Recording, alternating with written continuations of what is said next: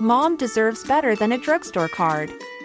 This Mother's Day, surprise her with a truly special personalized card from Moonpig. Add your favorite photos, a heartfelt message, and we'll even mail it for you the same day, all for just five dollars. From mom to grandma, we have something to celebrate every mom in your life.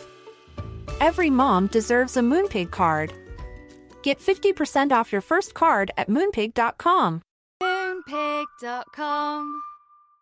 Many of us have those stubborn pounds that seem impossible to lose, no matter how good we eat or how hard we work out. My solution is PlushCare.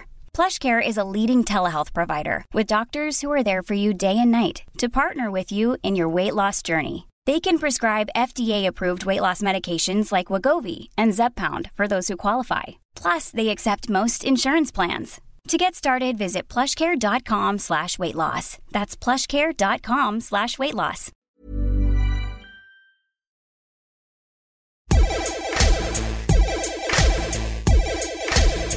Good afternoon, good morning, good evening, wherever you are in the world. I'm Russell Tovey. And I'm Robert Diament. And this is TalkArt. Welcome to TalkArt. How are you today, Robert? Today, Russell, I feel like I am spinning plates. Mm. Um, I'm in New York City. I've been at the art fair. I've been to the Met today. I've been to lots of artist studios. It's been a wild week, but it got me thinking about today's guest, because today's guest grew up in New York and is probably the most iconic painter alive from New York. Um, he's influenced all of our understanding of art in so many ways, but also film as well. He made pretty much my most favorite film ever made, Diving Bell and Butterfly, two thousand seven, and currently has a new exhibition about to open at Pace Gallery, which is a kind of full circle moment because it's a, a body of work known as like Velvet Paintings. And I think his first ever exhibition with Pace back in nineteen eighty-four was also Velvet Paintings. So it seems like an amazing time to connect with him. I've met him numerous times myself as well over the years.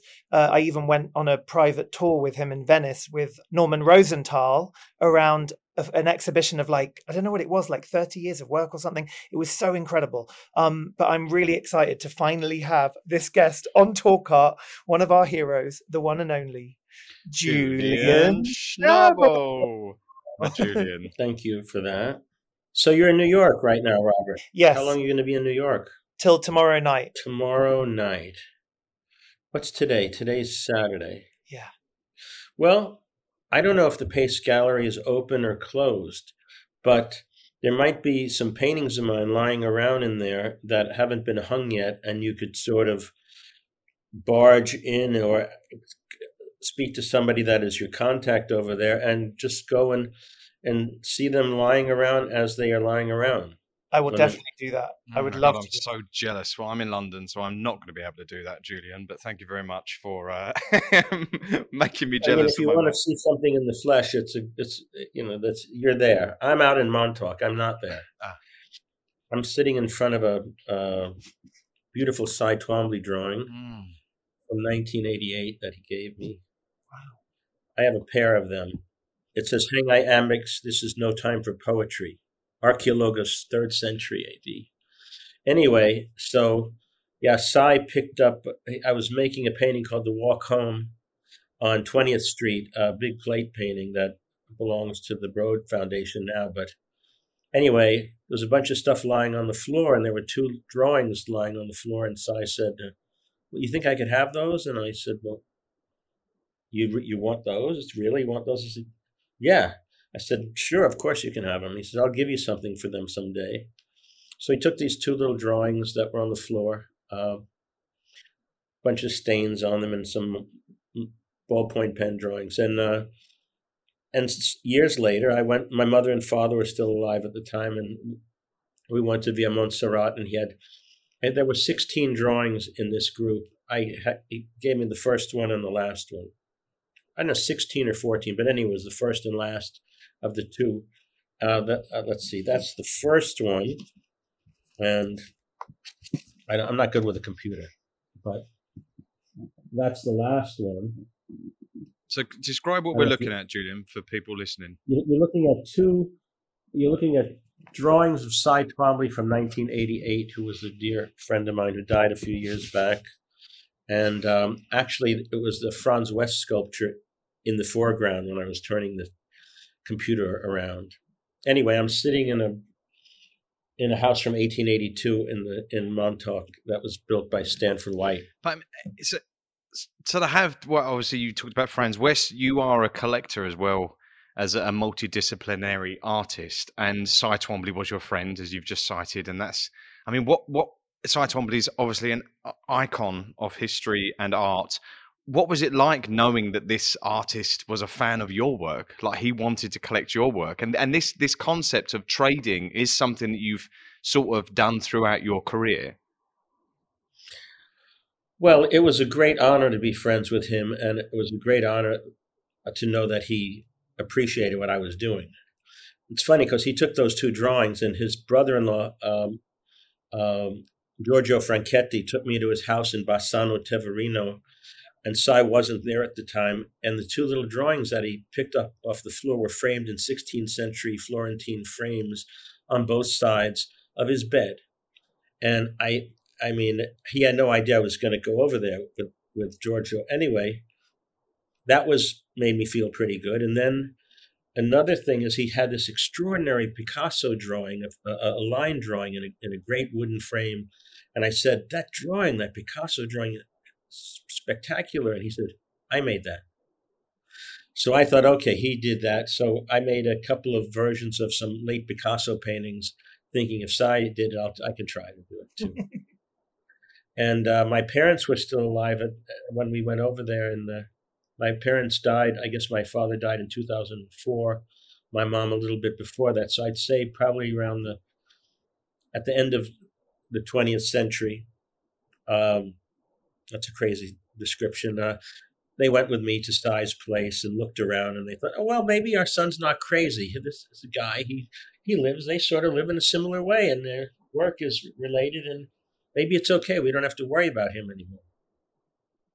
Anyway, it was very nice with That's that. So amazing. But what what was that like then? Then so growing up, and I assume then your parents weren't in the art world, and you you wanted to enter the art world. What was that?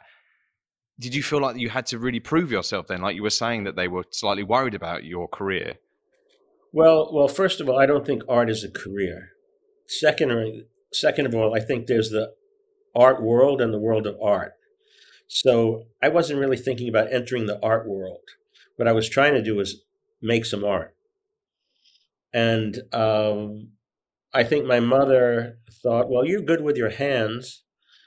Maybe you could be a dentist, you know, and and uh, then we know that we don't have to worry about you. And particularly when I was cooking in a restaurant in New York City, uh, working at night at a place called The Locale, and I had blood all over my apron and my thing, and dyed blonde hair. And I think they were concerned. In fact, I wanted to buy a building down on Walker Street. I think it was thirty thousand dollars at the time, but they thought, hey, you know, the kid's crazy. We'll never see it if we lend him this money. So no, we don't want to put more of a burden on him. And uh, that never happened. But, um, but they were, my mother was the Um, valedictorian of the Jewish Theological Seminary. Uh, my father had a third grade education. He came to the United States. Uh, well, he left Czechoslovakia when he was twelve, and then he went to Belgium, stayed there for three years, worked as a mechanical dentist, and came across as a stowaway, but he was able to work on the boat. When he got to the Brooklyn Navy Yard, he said that somebody wanted him to get a newspaper, and he never went back to the boat. And that's where I came from. But they didn't really, they didn't know anything about painting or about, there weren't any artists in my family. But my mom took me to see uh, the Rembrandt painting of Aristotle contemplating the bust of Homer at the Met when it was there. I think I must have been about eleven. It's funny because I was talking with Fran Leibowitz the other day, and I've known her forever, and we've never had a conversation really about anything. And somehow Laurie Anderson, we were, we were, I don't know where we were, but she said, well, Fran, why don't you ask him what you asked me? You know, what was the most uh, um, memorable moment that you had at the Met? And then I told her about this, and she said, well, that's exactly what happened to me. We could have been standing next to each other in those days anyway. So that's really, um, I guess when I saw that painting, I thought, this looks like something worth doing. But what was it about that specific painting then that made you feel so secure in that decision making? Well, there's an extraordinary light in it. I liked the way that they were dressed, the outfit that he, Aristotle had on, and also, I mean, there was a big gold frame around it, and there was a lot of light in the painting, and then there was a big red velvet um, cord in front of it to keep people from getting too close to it, which implied that it was a very important thing, and it must be viewed with great importance. So maybe that was a subliminal uh, message to me. That these things could be important, that these things could have gravitas or carry this sort of masterly energy to them. And you thought, that's what I want. Well, I, I, I actually believe that everything that's not in the painting doesn't exist. I mean, we're here talking and whatever. I'm going to be dead soon, and both of you guys a little later, probably at some moment. And what is it that, uh, what do we do if you're not, you know, maybe people find solace in religion or whatever, but if you don't, I think art is something that transcends death. And I might not have talked about that when I was younger. I thought, you know, who needs to think about it like that? But um, the fact is that, and this is a quote from Tarkovsky, I mean, when he said, art is a representation of life. Um, That's different than actual life itself, a representation. I mean, life includes death. The representation of life doesn't. So it is um, it is optimistic. You can never ha- you can have good art or bad art, but you can never have, uh, but it can never be uh, pessimistic because it is. Uh, and I think that's a good that's a good um, uh, dictum. Uh, in trying to describe. And the more I look at things that have been made and the way that they stay in place, there's um, stability about that. And uh, and uh, it's a wonderful thought that you think that, you know, that you, you can actually do something, and there are people that will look at it that you'll never know, that you'll never meet, but they can feel. Um, you know, sometimes you listen to Lou Reed singing, and, you know, and you just, you could hear Lou breathing on the back of your neck. And he may be dead, but uh, but his art's not dead. And, or if you see an Andy Warhol painting, and, you know, you see a, a really great painting by Andy, and it brings you into its present, whether it's a Caravaggio painting, or you go to the Capo, Cappella de Scrivigno of Giotto, or, or, if it's worth its salt, and it holds itself on the wall there, or whether whether it's a sculpture, whatever, you know, whatever it is, um, there's a question that is asked to Van Gogh in the movie that we made about him in Attorney's Gate, where Doctor Ray says to him, uh, "So, do you think?" Because he says, "I think that." When people look at my work, I can make them feel more alive. And the Doctor Ray says to him, you don't think that they feel alive? And he says, no, I don't. And he says, and you think that you can make them feel more alive through painting? And he says, absolutely, yes, I do. So uh, I don't know if it's Vincent speaking or me speaking, the words that are coming out of uh, Willem Dafoe's mouth, but Uh, I believe that. So, yeah, you so you've just talked about, um, you know, do you, you feel like death is imminent? And it sounds, I, I mean, I hope not, Julian, but is this something now that is a big consideration when it comes to the work you're making and your legacy? Is this something that you're actually really having to talk about and consider now? No, I've thought about death ever since I was a little kid. I think probably artists think about death quite a bit, and that's part of why they do what they do. But obviously, um, uh, you know, when you have friends around you that are dying. I mean, it it, it gives you pause. You know, I mean, obviously, Bryce Marden died. There was a funeral service for him the other day. I wasn't there. Uh, we, my son Omo directed a film called Pet Shop Days. It previewed in Venice, in the Venice Film Festival. So we flew over there, my wife and I, on Friday, got there Saturday, had to do something on Saturday night. His movie was Sunday at nine o'clock. We were back on the airplane Monday because we have a little daughter that's twenty-one months old. And I think we probably got, I don't know if we had COVID or we're just sick or tired um, or have a cold, but didn't want to go and make anybody else sick. So uh, we're in Montauk. Um, and then my daughter wasn't feeling so good last night, so she had a little bit of temperature. But I mean, we're fine. It's just, um, you know, you want to, it's a weird time in the world, right? You want to protect other people. I mean, you know, if you imagine people in Maui burning to death in their cars, where are we? I mean, what is happening? Where are we? What are we doing? And so when you make art or whatever you do, I mean, it can't be void of, I mean, I don't think that necessarily making art is, uh, I mean, it's not about current events. It's not about, it's not discursive. Um, um, and it depends. There's a lot of different kind of people that make a lot of different kind of art, but, but there has to be, I mean, there's also a line in the movie um, where Van Gogh looks at the, at the landscape and he's looking out and he says, there must be some reason. I can't believe that there's no reason to exist. And I think whether it's Dante looking for that reason or Vincent van Gogh or or somebody that we don't even know, I think they're asking themselves that same question. And I think when you see um, people that have, I mean, you try to figure out how to live, where to live, how to live with other people. And you see the way that things are, the insanity of the way things are being managed. I mean, we're talking on the phone here.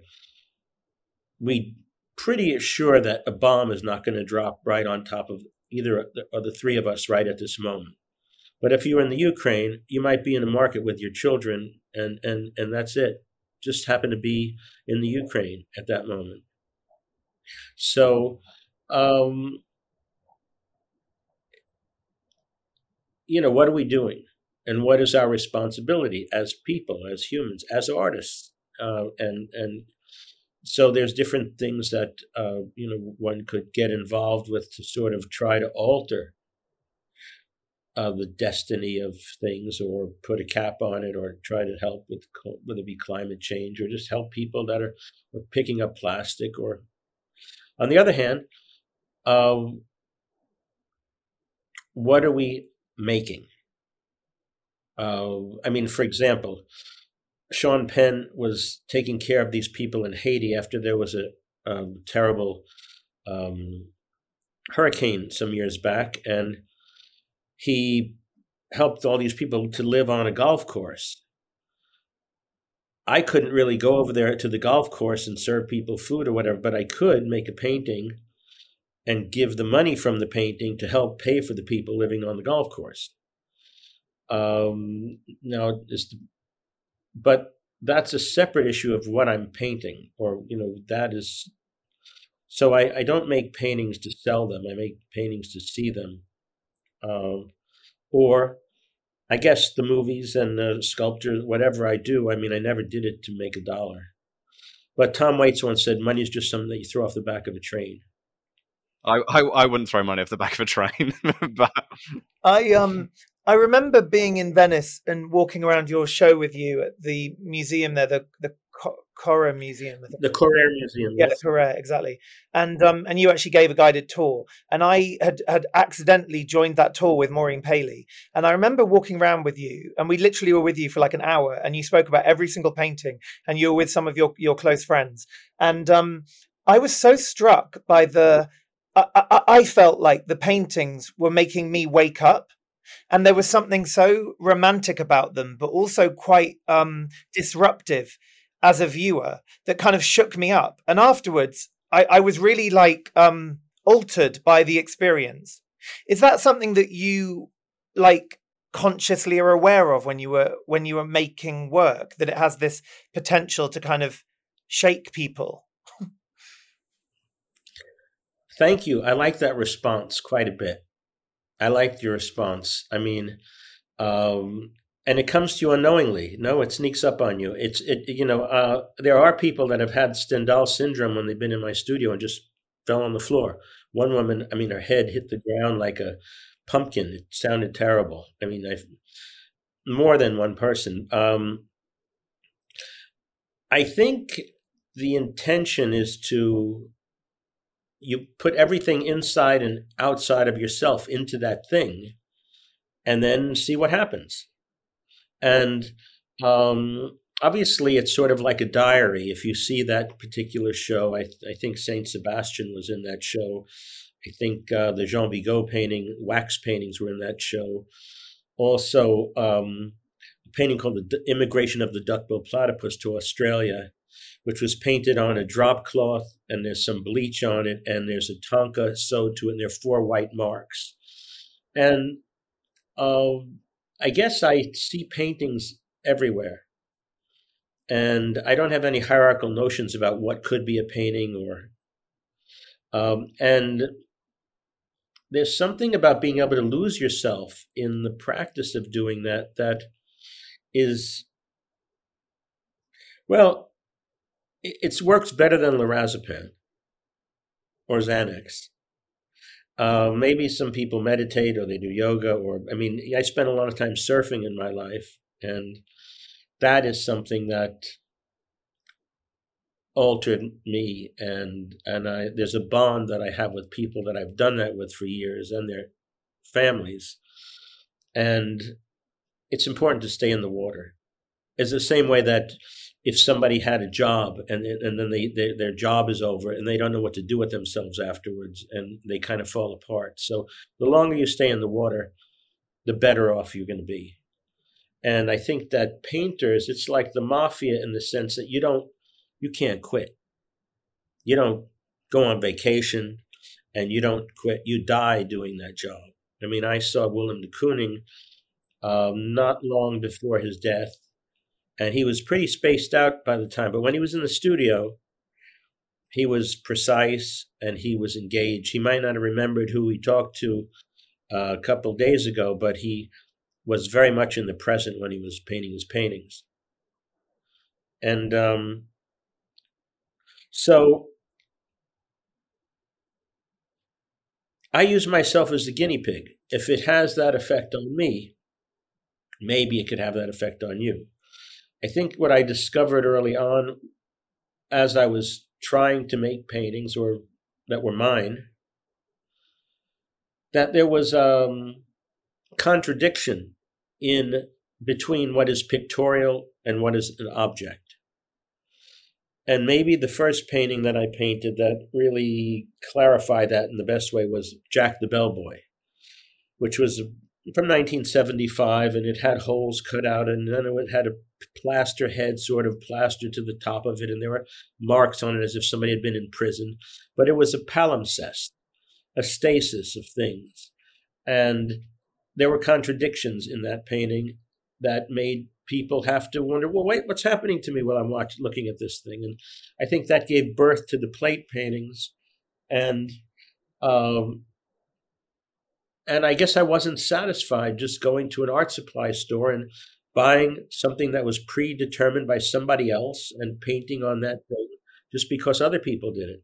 I think that's what I've always been been really exciting about the more you discover in your practice, is that it feels like found materials are always the starting point for your work. It's like things that have had their own sort of story before they've come to you. The materials that you've worked on have been like sails from sail ships. You, you bought a roof from someone's uh, hut. Uh, there's like uh, deer antlers. There's, there's, as you mentioned, there's china plates that you found in thrift stores, the army surplus material, all these materials that you, you, other people would pass by, but you suddenly are, are struck by them, and you can see a whole narrative, a whole kind of adventure, I guess, as an artist that you can, you can play out on all of these materials. And that's something that I've really enjoyed understanding in your practice.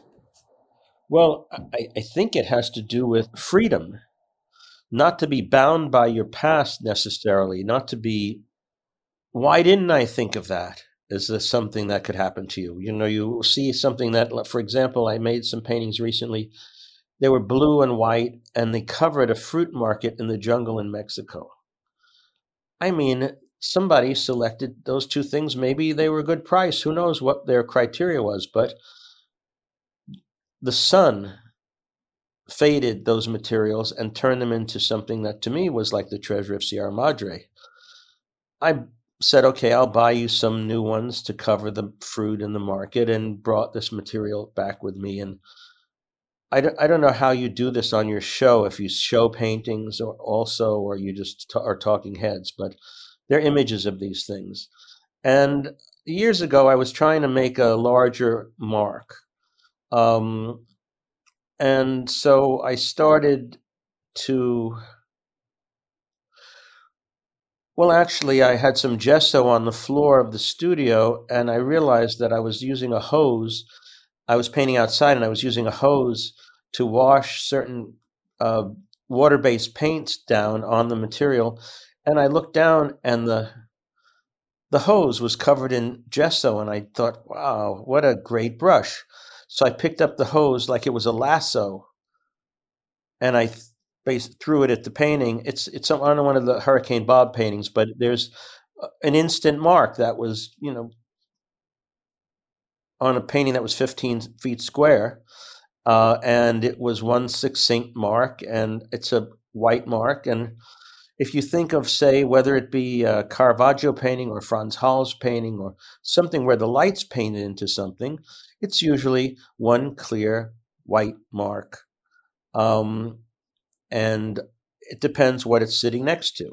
Uh, then I guess there was some plastic that was on the floor, and I looked down, and it was making an incredible pattern on the floor. So I thought, okay.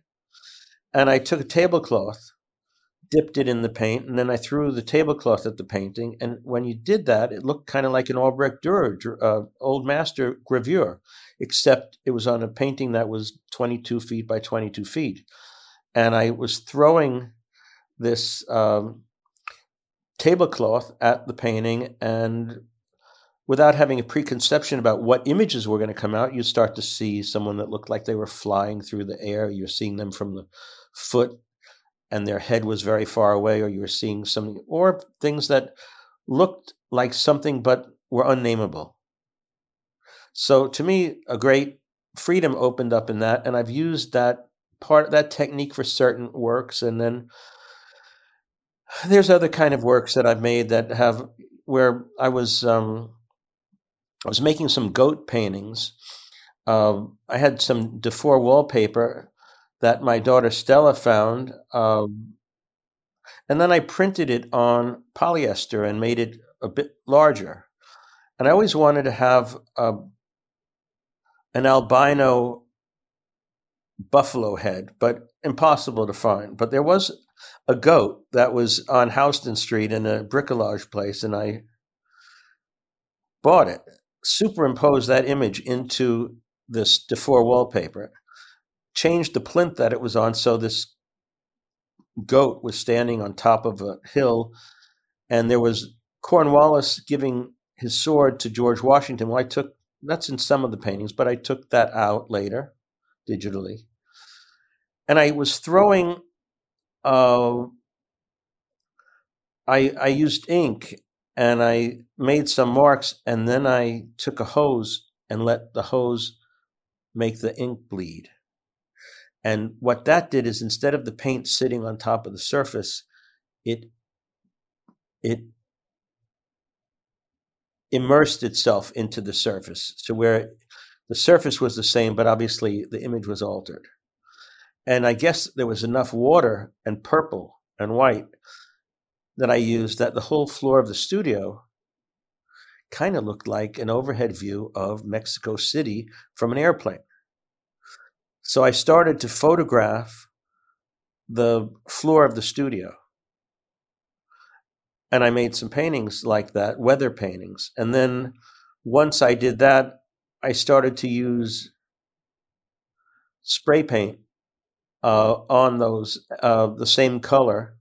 And so you had the sensation, most of the time when you look at paintings, you look at you look at them as if you're standing on the ground looking at something, whether it's far away or closer. Well, these paintings, it looked like you were in an airplane looking down at some, and it's interesting how the, um, just the randomness of the way things were on the floor resembled the anatomy of a landscape, of a landscape of, say, um, uh, mapped off of uh, areas of pl- what you're going to plant, or build where buildings would be, or things that man-made choices. So there's a similarity between things that are man-made or things that are naturally made. For example, um, there's straight edges that have to do with things that are man-made. Uh, it's unusual when it's a nat- of natural uh, uh, course that it is, has right angles to it, but there's a similarity between the bark on the trees, the veins in your hands, the veins in the leaves, the cracks in material as it's falling apart. So there's a kind of concert of drawing that exists in these things that has been something that's been useful to me.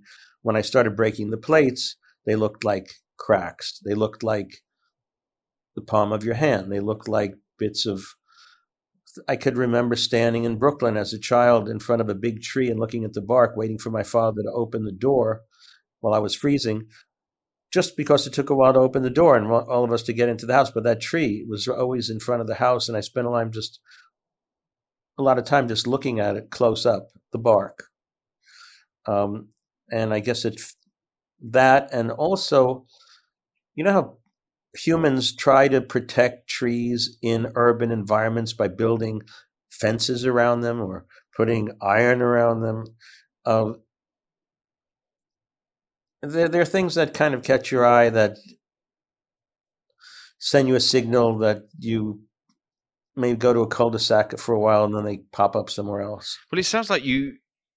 you really get lost in your studio, and it's also like a feeding system, like the work creates the work creates the work. Like you're saying, you did this, you spotted that, that made that, then that inspired you to photograph that, which you then did paintings on, which then looked like, it really feels like you, your your worlds are made within your own like studio. It's like everything is every the world is there all at your hands in that space. Yeah. And what else, what isn't, I'll see outside and bring it home. I mean, you know, the paintings that were painted on kabuki backdrops. Um, I had made a painting on some kind of banner from Coney Island in nineteen eighty-five, I think. And Akira Ikeda, this Japanese art dealer, said, you know, I have some backdrops from the kabuki theater in Japan. Would you like to paint on those? I said, absolutely. And all of a sudden, if you see the film Basquiat, you see them moving Eulalio Epiclantos out of one room in, into the elevator. And and uh, Albert Milo, the character of Gary Oldman, who was playing me, says, you know, I made this painting for Joseph Beuys. I thought he could have done it. It's sort of a reincarnation painting. You know, the Chinese calligraphers used to change their name mid-career so they could start over as somebody else. Really? And... Uh, So the idea that you could have a new identity rather than just copying yourself was something that I liked. And then invariably, you know, you make things that look very, very different or could have a different appearance, but you can tell by the hand the gesture that, oh, that he probably made that, or she probably made that. Mm-hmm. Like, like motifs, trademarks you can sort of pick up on. Well, you try not to have speech. I think signaturizing is a form of death in a, in a way. So uh, I wouldn't want to just be the guy that, oh, the guy that makes the paintings with the plates. And I didn't know I didn't know that there would be more than five of those pictures, or one or two of those pictures. I didn't know what the possibilities were. And I think if you look at them, the first one, The Patients and the Doctors, looks much more like a schematic diagram, or The Death of Fashion. And then if you look at the ones I paint, I never thought in a million years I was going to paint paintings of Van Gogh paintings on those paintings. And and that there would be a reason to do it. I mean, when I say a reason, that it would make some kind of sense, or or nonsense. I mean, it, its own sense. But, you know, John Renoir, one of my favorite quotes is that he says, the problem with the world is everybody's got their reasons. So I don't worry about that too much, trying to be reasonable. I try to be reasonable. But but um, I kind of, uh, I was making a painting the other day, and I put bleach on the velvet. Uh, When it was on a blue velvet, the bleach became white. It looked like a big sprayed area. When I put the bleach on this green velvet, the bleached area became yellow. I had no idea it was going to turn yellow like that. But what a great thing. Once I saw a green and yellow painting, then I, I knew what to do next. Get some Mars Violet out and uh, and Mineral Violet. Anyway, you you can see that painting in the show. But, uh, you know, in surfing, if you don't take off, you don't take off. If you hesitate, once you've gotten out there and you miss it, then there's another four or five waves, maybe more, that's going to come and land on your head. And yeah, it might be scary, but why go out there if you're not going to do it? And so that leap of faith, or that kind of uh, doing something where you're not totally in control, instead of illustrating what you know, is something that I guess I'm, I do. Uh, I think that's good advice for anybody listening who's who wants to, you know, t- take that leap of faith and be brave. I think that's something you've always been very open to, jumping to a challenge, or jumping to these these instincts that you've you might you, you feel like you have instincts constantly kind of triggered in you to to make. Well, I'm getting ready to make a movie right now. Um, it's very complicated, and you know you have to deal with actors. And the thing about painting is you don't have to translate anything to anybody. You don't even have to translate it to yourself. You don't have to know what you're doing. I guess that's a different part of my brain, but the, the notion of the unknown, or doing something where you don't know exactly what's going to happen, but you're going to apply yourself. You're going to conspire with your conspirators, to breathe with them. And then if you get through the day and then you compile all the stuff, and then you can not lose your mind through the editing process, and then figure out what it is that you'd like it to be, it you get engaged. And and and I think that that's I don't I don't know if I'd call it exciting, but I would say that when you're engaged, no matter how complicated it is, it's sort of more satisfying than waiting to begin to work, or waiting for other people to decide something, or just, or um, it's a funny thing between knowing and not knowing. I mean, I've been in a situation where I was making Before Night Falls, and I'm sitting on a hill, and my assistant director and the D P, the director of photography, and they're saying, okay, so let's shoot this. And I said, well, you guys, the professional filmmakers, go do it if that's what you want to do. I don't know what I want to do yet, so I'm going to sit here for a couple moments, and then I'll tell you what I want to do, and we'll do it then. And not, obviously, people have to be prepared and have everything that you might need, but I mean, I had one assistant director that said, I never shot anything that I rehearsed. I mean, with the camera, I might have looked at something with the camera and put it somewhere and said, okay, I've seen it like that. Let's do it this way.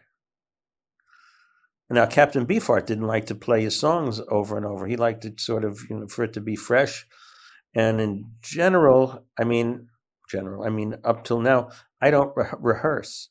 We don't rehearse when we make a movie. I mean, I read things with the actors. We know, they know who they are. But for example, in The Diving Bell and the Butterfly, Matthew Almerich never read the script with the other people in the movie. One reason is he never got to speak to anybody in the movie because he couldn't talk. And his dialogue or monologue, he was in a sound booth listening to what other people said. And then he, I said, say whatever you want. And he would say whatever he, his response to the images were. And I think there was great freedom for him. It was a nice surprise for me. And I think it worked out, and it was... And it seemed like that's just the way it should have been and was supposed to be. One size fits all seems like a good idea for clothes until you try them on. Same goes for healthcare. That's why United Healthcare offers flexible, budget-friendly coverage for medical, vision, dental, and more. Learn more at U H one dot com. Mom deserves better than a drugstore card. This Mother's Day, surprise her with a truly special personalized card from Moonpig. Add your favorite photos, a heartfelt message, and we'll even mail it for you the same day, all for just five dollars. From mom to grandma, we have something to celebrate every mom in your life. Every mom deserves a Moonpig card. Get fifty percent off your first card at moonpig dot com. moonpig dot com. You know, that that's one of the most... Um... Uh, key moments for me, because I saw that that film and it made me see you in a completely different light. Like, I'd had an understanding of you. I was probably about twenty-six when the film came out, and I had this kind of idea of who you were. And having watched that film just totally blew my mind. I'd never seen a film like it, it just the perspective of it. And um, the, the thing that it struck within me was the, a, a kind of um love of like romance somehow, like in a really like internal way or something, but also just the sensitivity and the kind of just the the thoughtfulness and the care and the generosity of of the story and the way it's presented visually. Like, was that a really important moment for you personally? Because I I read that um you you initially had an idea for a similar film perhaps, and then the script sort of arrived to you after you'd already read the book, but you'd already had this idea because of Warhol's um, colleague, wasn't it, who was sick, and you'd visited them in hospital. Fred Fred Hughes had Fred Hughes had M S. Yes, and I used to go I used to go and read to him in his apartment, and he was stuck in his bed. I have claustrophobia. I never I thought that could be the worst thing that could happen. But one thing I found out in the course of making the movie is that when Jean-Dominique Bobby talked to Bernard Chapuis, his best friend, he said he wouldn't trade places with anyone because something happened to him and he was a different person. There was something that opened up, that became alive in him that he didn't have before the event, which crazy to, seems crazy to me, uh, hard to believe, but it was a real epiphany to hear that.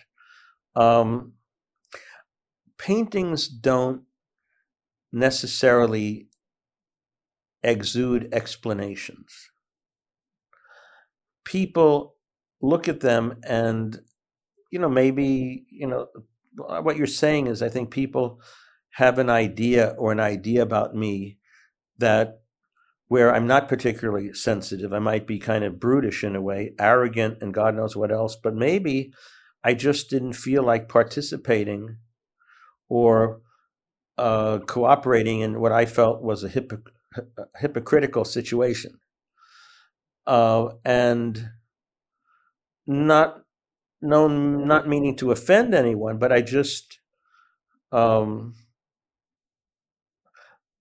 I guess I confronted uh, things in a way. But if people knew me, they knew that it really was, I wasn't particular. I wasn't like this person that that that was a, some kind of loudmouth bully that I was supposed to be. Or I don't I don't know.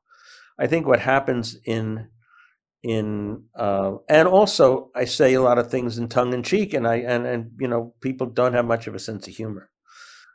But that being that being said, uh, I guess when somebody watches a movie, they see human beings acting out situations in things, and they can understand the sentiment of the author, the sentiment that might put people in the situation and how it's resolved.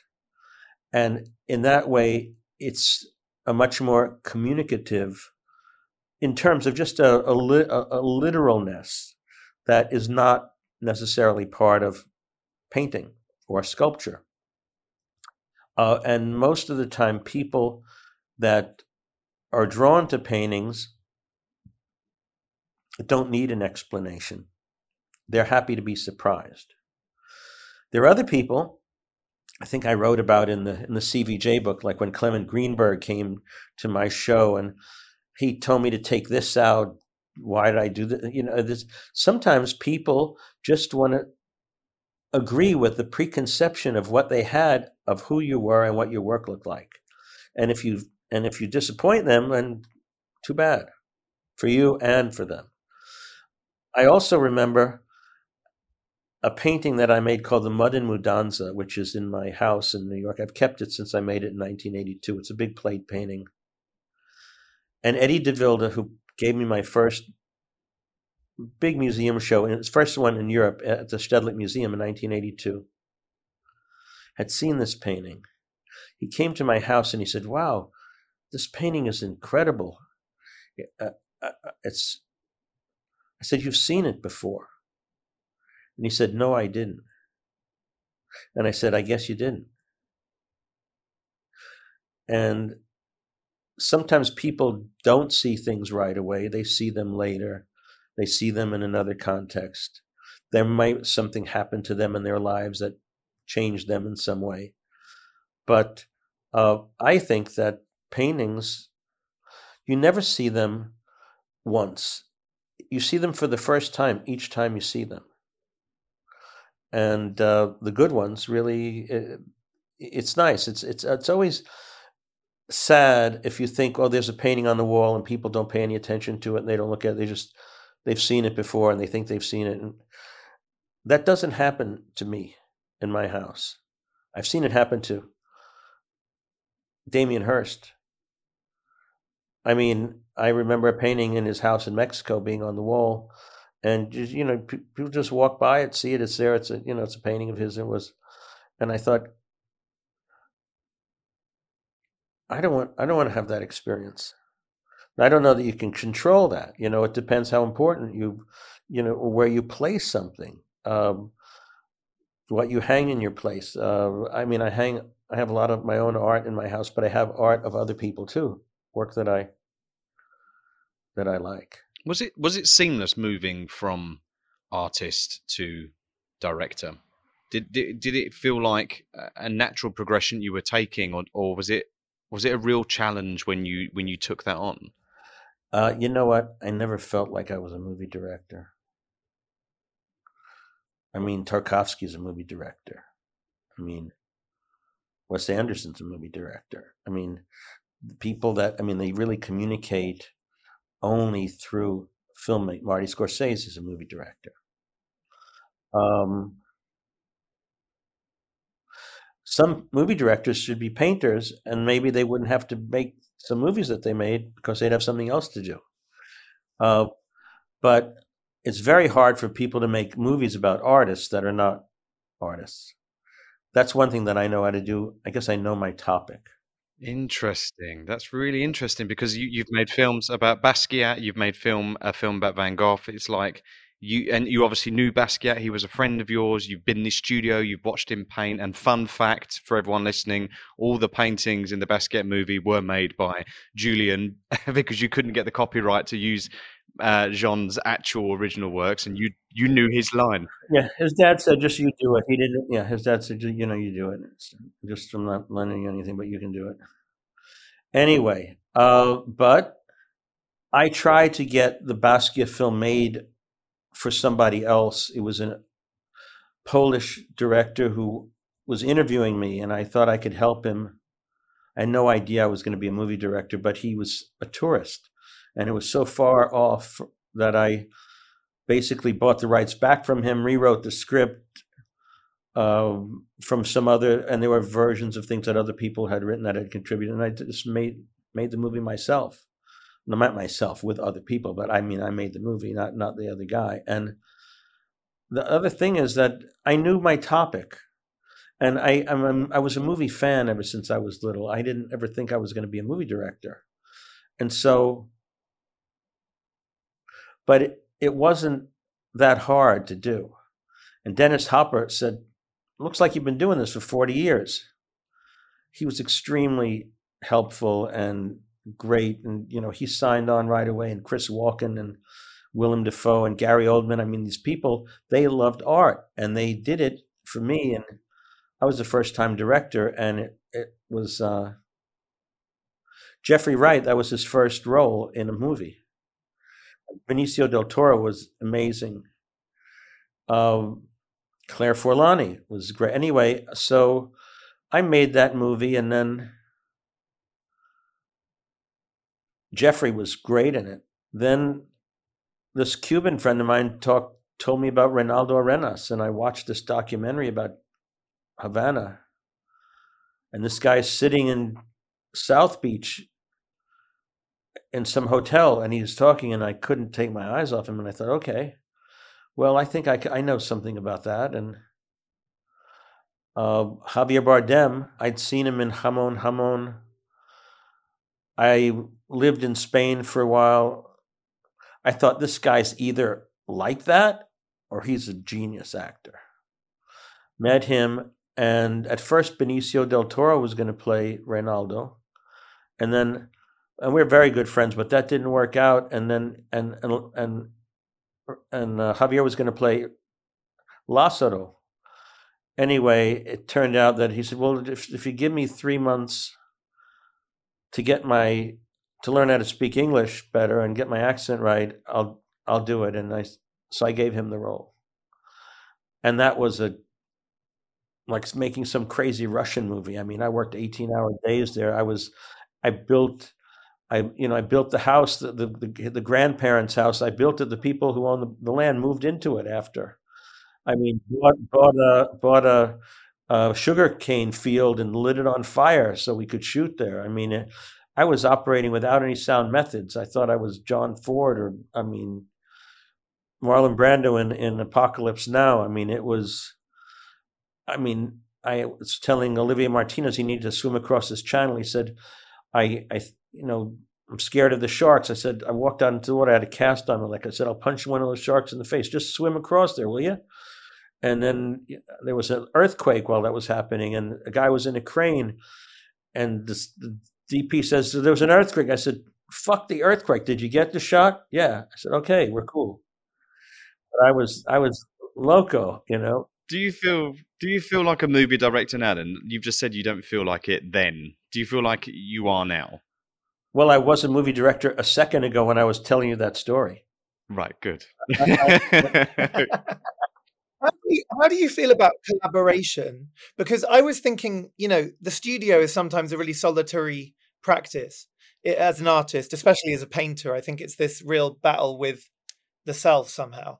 But but you mentioned earlier, you know, like you have influences from family members or or other artists. And there's obviously there is a collaboration within being a painter. But how do you feel about that with filmmaking or just, you know, your general relationship to collaboration? It's great when there's somebody that can do something that you can't do, and you can use their talent to help you achieve something that's better than anything you could have done by yourself. whether it's Javier Bardem's performance in Before Night Falls, or Johnny Depp's performance in Before Night Falls, or uh,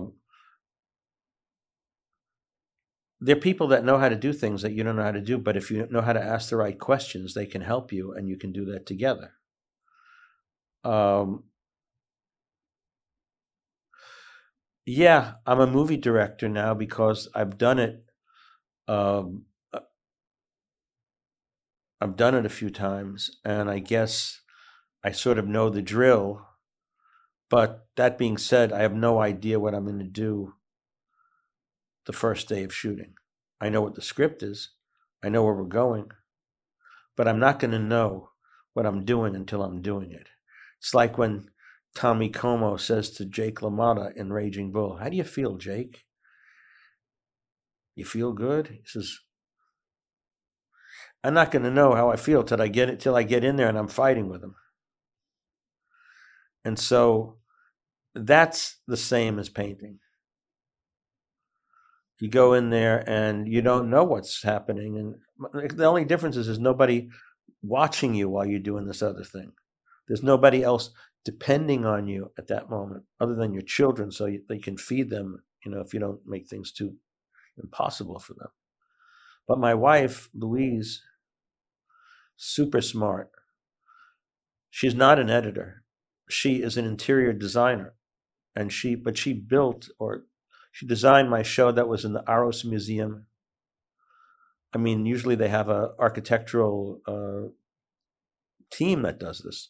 She did it. They built the walls that she designed. The show I had at the Museum of Fine Arts in in San Francisco with Max Holein, she designed the walls. I knew I wanted to make these paintings to fit in the courtyard where the Rodin sculpture was, and they had to be twenty-four feet tall. And if she didn't do it, I would have had to carry these things around there, and which I've done most of my life. Uh, the Musée d'Orsay show. I mean, she built the walls in Gayolente's place where there were holes because of some idea about showing the new and the old, and that was not part of what that show needed to be. So there were salon-style hanging, and because of that, I was able to hang, you know, Van Gogh's self-portrait, Gauguin's paintings. And when we the show was over, the Musée d'Orsay kept the walls for the Gauguin and the Van Gogh paintings that she had built. Whoa, that's cool. And then when we were making At Eternity's Gate, we were staying at Jean-Claude Carrière's house, and he and I were getting to a point where I was hearing music and stuff, and he wasn't in the in the in the thing we were writing, and we were. He had an, an encyclopedic mind. He would tell me stuff that. So wait a minute, that's dialogue. Just hold on. Let me let me get that down. And and then we got to a point, and Louise somehow could acquiesce and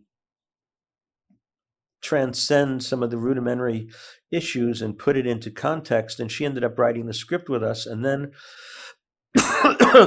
when I made the film, she edited the film. I mean, it, Juliet Welfling, who did the Diving Bell and the Butterfly, was going to, but she was busy on a Jacques Audiac film and wasn't going to start. First we thought in March, then April. We started editing the movie on an airplane. She put the Avid program in her laptop. And then when Juliet got a hold of it, God bless her, she's a genius, but she started to take out everything out of it that characterizes it as itself. So I said, well, you know, I don't think you want to do this, and I don't think we need you to do this, and respect. So the people that were the producers or whatever, I, I said, you know, Louise is going to edit the movie.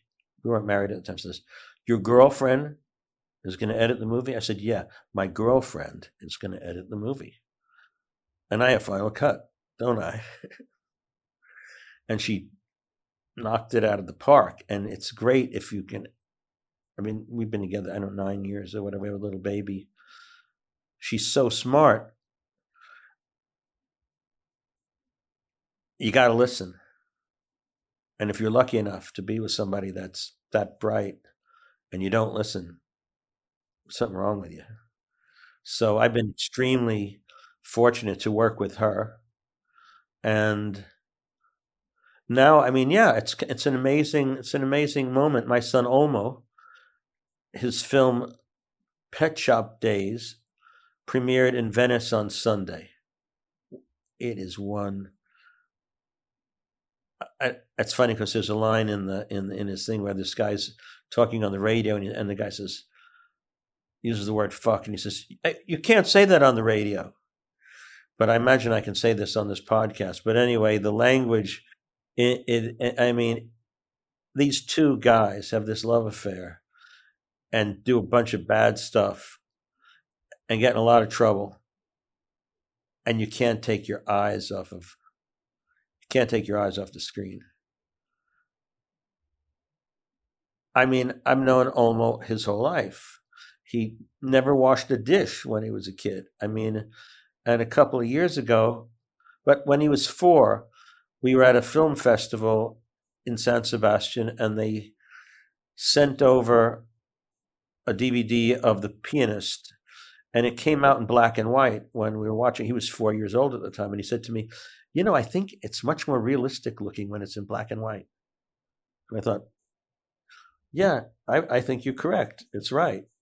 And I guess it's, I don't know that he knew that he was an artist. His brother, twin brother Cy, has a gallery. If you look on the internet, uh, he, he has a thing called Via Magdalena, Instagram, and you can see the exhibitions he's put on in my old studio in San Sebastian. Um, they're twins, not, not identical. Anyway, he's really good at that, and he's a great writer. Olmo thought Cy was the artist, and he didn't really know what he was doing or what he was going to do. And, but he always loved film, and he got the money together, and he produced and directed his own film. And now he's in Rome, and he's producing my film. He got all the dough together, and he's he's managing this whole, what can you call it? I, I don't want to call it a carnival. Production, the whole thing, yeah. I mean, I mean. Well, it sounds like collaborations in your family, Julian. It feels like you. Well, really my son Vito is an art dealer, and and and he had an incredible De Chirico show up not long ago, and I mean, and he shows my work, and uh, he works with Pace Gallery, he works with other people, but he's, yeah, I mean, they're all of them. My daughter Lola is a painter. And Stella, my daughter Stella, is an actress. She acted in a couple of the movies. She she's the French girl in in uh, At Eternity's Gate, where Willem Dafoe says, "Well, if I cleaned up a little, would you find me attractive?" She said, "Maybe," but uh, so "Would you stay with me if I gave you somebody?" He says, "You don't have any money." And then he says, she's watching him paint, and he says, "Well, those flowers are much more beautiful than the flowers that you're painting." He says, "Yeah, but." Um, you know, maybe you should make a painting of me." He says, "Well, I can make you look younger." And she says, "That wouldn't be fair." Anyway, that's my, that's Stella. Anyway, you know, I have seven kids. My son Shooter is ten, and we have a little baby named Esme. Esme, Esme from the J D. Salinger story for Esme with Love and Squalor. So that's Esme Ingrid for Ingrid Cecchi. Esme Ingrid Esther Kugelberg Schnabel, and she's she's smart. Can I ask you about um, the nineteen eighties art scene that you are so embedded in? You are part of art history, and what I mean, the two things I want to know really specifically are: do you miss it, and what was the best memory of that period of time when when it was it was like on fire when, with the art scene? No, I don't miss it. Things that I remember: one, my the day that I was having my first show at Leo Castelli and Mary Boone. I mean, that was the first artist that he took into the gallery in twelve years. And I was so nervous that I walked down from fourteenth Street, Union Square. Well, I lived on twentieth Street, so I walked down and I had red spots all over my face.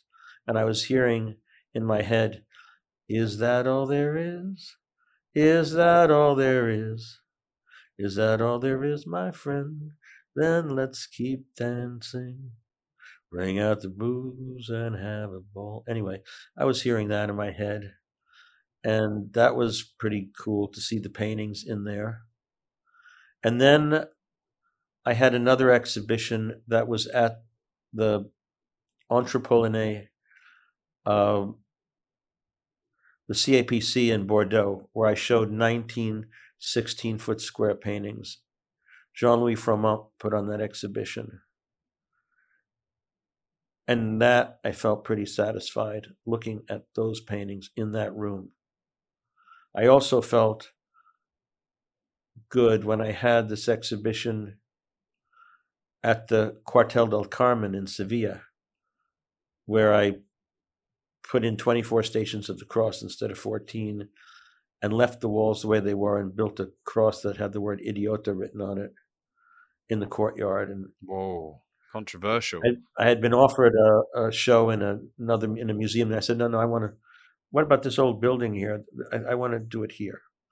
And then I had an exhibition of sculptures in the winter of eighty-nine, ninety, something like that, that Bruno Bischofberger put on.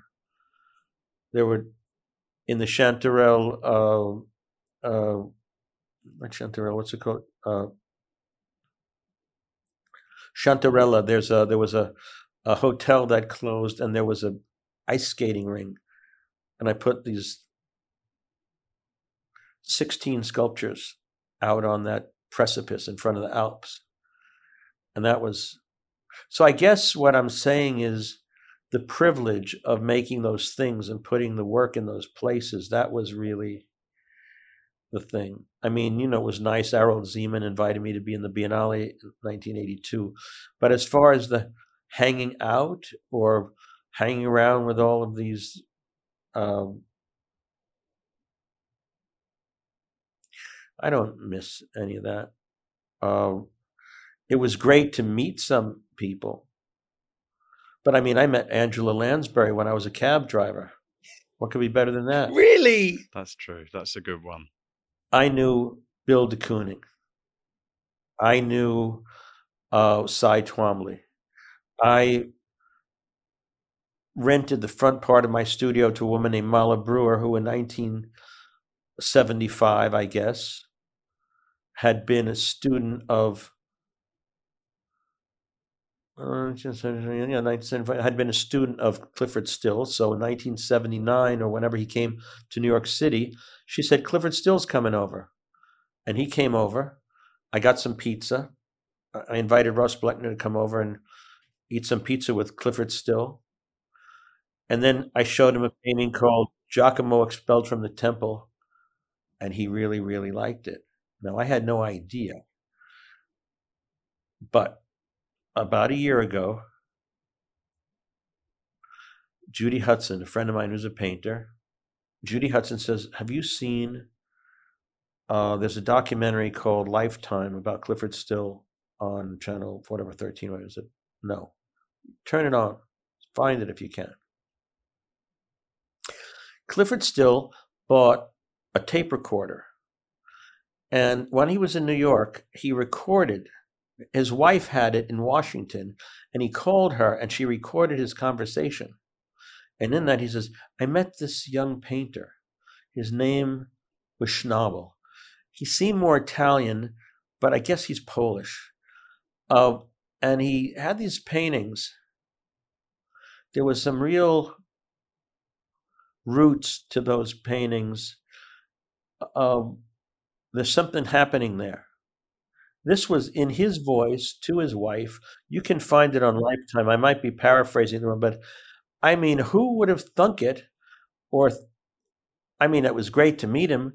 Years later, when they asked an artist to curate the first exhibition of his collection of his paintings in Denver, uh, Dean Sobel called me and asked me, because there was a picture of us from that day, if I would curate the show. So Louise and I actually curated that show. Out of sixty-two paintings, we moved two of them, and that was two of them in the same room, from one wall to the other. But the other sixty-two paintings, and you can see that if you go to Louise Kugelberg, to her uh, website, you can see the installation of Clifford Still's show. So when you talk about the eighties, you know, Sure, Jean-Michel and I were friends. Um, I knew Jeff Koons. I mean, I sat around at Max's where Jeff Koons said to some older painters that I knew, you know, they said, "What do you do?" He said, I I present the new. That didn't go over big with them, you know. They thought, "What the fuck?" You know, and, and I said, "It's okay, it's all right," you know. And or um, I had a great friend named Bob Williamson, who was Lauren Hutton's boyfriend, and he was much older than me, but he kind of told me I should buy my paintings back and told me all sorts of different things about pit bulls in the Amazon and God knows what else, but he was.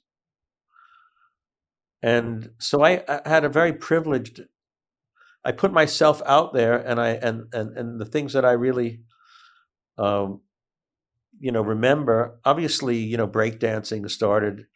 Um, there were these crews that would come down from Harlem and be uh, dance at Negril on Second Avenue. There was these uh, transvestite uh, voguing shows. I mean, I made one painting that said um, F Q M N W C, Femme Queen Realness, Femme Queen Morning, Noon, and Night, Walking Cunt, uh, R R, Real Realness. I mean, there were different categories. Um, but I guess being young, I mean, Richard Serra was very nice to me. Uh, gave me a ride uptown once to see Bryce Marden's show. Um, yeah, I knew a lot of artists that nobody knows who they are anymore. A lot of artists that were part of that community that nobody ever heard of. But if I see an older person, they'll know who they were. So, I mean, it, you know, it's kind of, I have a pretty good memory. So I saw Eric Emerson with a bullwhip stand in front of Max's Kansas City at four o'clock in the morning and whip a cigarette out of a guy's mouth at about thirty feet away. I mean, you know, Lou Reed and I were great friends, but we didn't really become friends till much later. Um, and then we were really, really, really close. I loved your collaboration with Lou, actually, for Berlin as well. That was such an amazing collaboration in the sense of music and art, and how when they merge in a really authentic, you know, with with trust, essentially, how much bigger it can even become, you know, like it just, and even, you know, the Red Hot Chili Peppers album cover you did, for example, things like that, like they, it's just magic. I, I love those collaborations. Russell, where did you find this guy? Who, Robert? Yeah. Tracy Emin introduced us. Yeah, we got we got introduced by an artist that we're both a fan of. Yeah, who's a friend of yours? Yeah, she is. I haven't spoken to her for a while, but I actually helped her hang her show in Venice some years ago, just a little bit. But she's adorable. Um, I had some great friends. I mean, you know, Tom Waits. There's a line in a song of his that said, "Life is a path that is only lit by the light of the ones you loved," something like that. And, you know, Hercules Belville, who used to work with Jeremy Thomas, was my dear friend. Um, and obviously Jean-Claude Carrière died. And it was a, you know, a, I've, I've Max von, I got the chance to, I worked with Max von Sydow. I mean, I directed Max von Sydow in The Diving Bell and the Butterfly. I mean, what a privilege to, and we were great friends, to know him, to work with him. You know, if you're a painter and you have opinions about movies, it doesn't matter. But you're you're a director and you have opinions, they listen to you. And that is a big leg up. If you want to, if you care about movies and you want to have an effect on them, because then it means something. You know, it's, they can use what you know. So, uh, I mean, for example, Marty Scorsese is going to be in this film that I'm making. He's a great friend. I mean, the fact that he is my friend, it seems uh, immeasurable to me. In the same way that when I was at the Cannes Film Festival and they said, "Best director, Julian Schnabel." I mean, what painter is going to sit in the audience? Julian Schnabel is the best director? Okay, come up here and get your award, you know? And then I'm I'm standing there, and I walk up there, and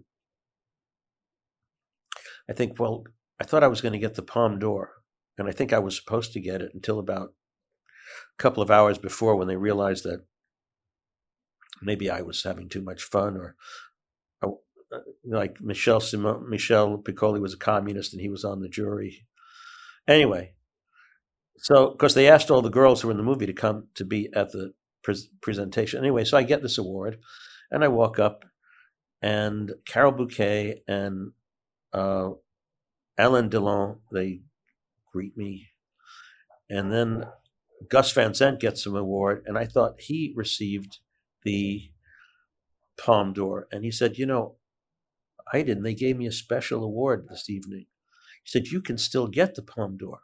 You can get, you can get Best Director and the Palme d'Or. So I'm behind the stage, and I'm standing there, and I think, shit, am I going to win the Palme d'Or also? I mean, this is, I, it's incomprehensible.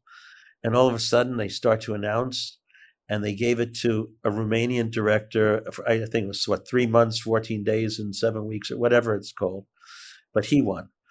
Anyway, but for a moment, the whole, you know, irreality of the thing is so absurd.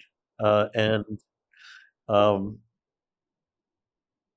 but, uh, you know, I, I got to know, I mean, you know, I was, I was great friends with Bernardo Bertolucci. And when I went to, to um, Paris in nineteen seventy-six, the first film I watched, it was the Atto Due, the second part of nineteen hundred, second part first, in with French subtitles in Italian. I didn't speak Italian or French. That was the first. Then when I lived, I moved to Italy, and I, I saw the, the first part in Italian with no subtitles. So basically learned how to speak Italian watching movies. And uh, in Marco Ferrera's movie, La Ultima Donna, they used the word bisogno a lot. Bisogno means I need you. It was a romantic kind of tragedy with Gérard Depardieu and Ornella Muti. Anyway, I loved, I think Gérard Depardieu is a brilliant actor. I mean, in Cyrano, he was so great. In nineteen hundred, he was great. I named my son Olmo after his character in nineteen hundred. So anyway, you know, Bernardo is dead. Jean-Claude Carrière is not here. Hector Babenco is not around. Hector Babenco. Okay, so I saw the film Pichote. I thought it was amazing. You know the movie? You guys have to watch it. P I X O T E. Two my two favorite films of nineteen eighty were Raging Bull and Pichote. And when I saw it, it just blew my mind. And I, I, I actually asked Hector if I could use this music from his movie in Basquiat. And he said, yeah, I'll sell it to you for one dollar. And if you see a documentary that Poppy Corsicato made about me some years ago or whatever, Hector Babenco's in it. And he's very funny. And he says, yeah, I got I got in bed. He was lying next to me in the bed. And he says, hi, Hector. And then and then I was so pissed off because my maid said he made the best risotto ever. And he was just so funny, and, you know, what he was jealous about. But um, brilliant, brilliant filmmaker. So, you know, did film have an effect on my paintings? I mean, I made paintings with titles like Painting for the Italian Cinema, Painting for the French Cinema. I thought about Francois Truffaut an awful lot, or Bertrand Blier, or uh, Robert Bresson, or framing. If you could do an art heist, you could steal any work of art in the world for yourself, what would it be and why? Well, I'd like them just to give it to me. I don't want to steal it. Uh, the Beheading of Saint John the Baptist by Caravaggio. That's a good choice. What? Why that work? That might be my favorite painting of all time. Anyway, there's a man named Adam Lowe. Adam Lowe makes the highest quality digital reproductions of anything. and the Prado let him make me a reproduction of the painting by Goya of Maria Luisa, the Queen of Spain, on a horse. I have it at home, eleven feet tall. And I've been waiting for him to get permission to copy the beheading of Saint John the Baptist. Uh, so I'll let you know when that happens. The other question is, what is your favorite color? That's funny. I don't know. I'd have to say pink. But if I think of my friend Joe Glasgow, he would have said, it depends what color's next to it. Exactly. Yeah, we get that a lot. And what is the best advice you've ever received when it comes to your art? You may think that somebody is smarter than you and knows more, and they may, and they may, but nobody, the, the nobody can tell you what you need to do with your art. Most older artists are going to try to get you to conform to the standards that you're out to destroy anyway. That's my quote. Love that. That's good. That's great. Well, this has been amazing, Julian. You, you, we're here to talk about your show, which is upcoming. Uh, the Pace Gallery opens September fifteenth in New York City to October twenty-eighth. It's titled Bouquet of Mistakes, and it's a whole lot of new Velvet paintings, which Rob, very luckily, is going to be able to pop in and see. Well, the, the thing is that they have to do with the sky of illimitableness. I mean, Dante was governed by nine skies, and so a lot of the titles of the paintings have to do with the nine skies and a mountain fortress.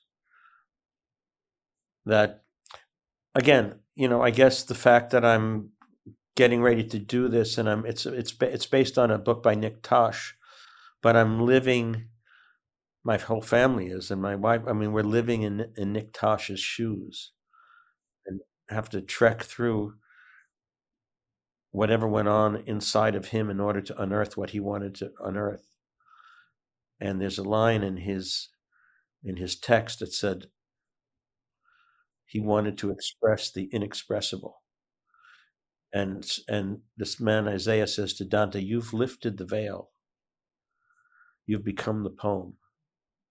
And that's what I said to Lou Reed when he died. I was holding him in my arms. I guess it was two days before he died, in the swimming pool. And I, I said, "You've become the poem. You've expressed the inexpressible." So maybe that's the goal. Wow. Anyway, nice talking to you guys. So nice to talk to you. Yeah, it's been been wonderful. Thank you so much, Julian.